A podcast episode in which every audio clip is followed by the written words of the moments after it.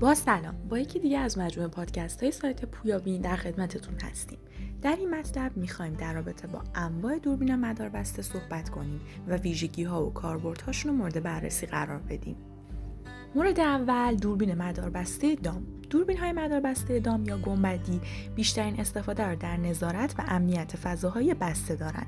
نام این دوربین ها از شکل نیم دایره پایه‌ای که دوربین روش قرار می‌گیره گرفته شده. این نوع پایه ها و شکل ظاهری برای جلب توجه کمتر دوربین استفاده میشه.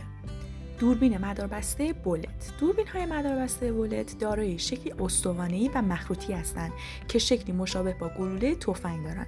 این دوربین ها اغلب برای دیدن فواصل طولانی استفاده میشن.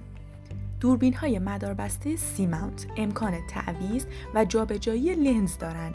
این قابلیتشون باعث میشه که این دوربین ها کاربری های متفاوتی داشته باشند نوع دیگر دوربین های مدار بسته دوربین های مدار بسته روز و شبه که این نوع از دوربین ها در محیط های معمولی و همچنین کم نور کارکرد بهتری دارند. مورد بعدی دوربین مدار بسته دید در شب یا فرو سرخه.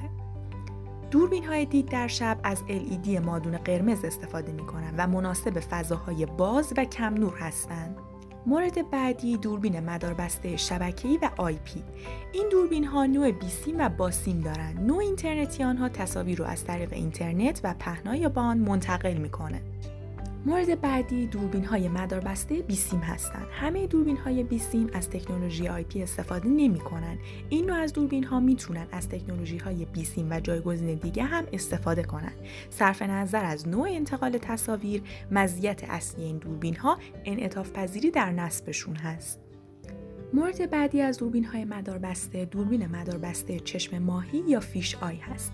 این دوربین مداربسته با توجه به میدان دید وسیعی که داره معمولا برای محیط های بزرگ مورد استفاده قرار می‌گیره. این دوربین مداربسته روی سقف محیط نصب میشه و تصاویر رو با 360 درجه چرخش ضبط می‌کنه.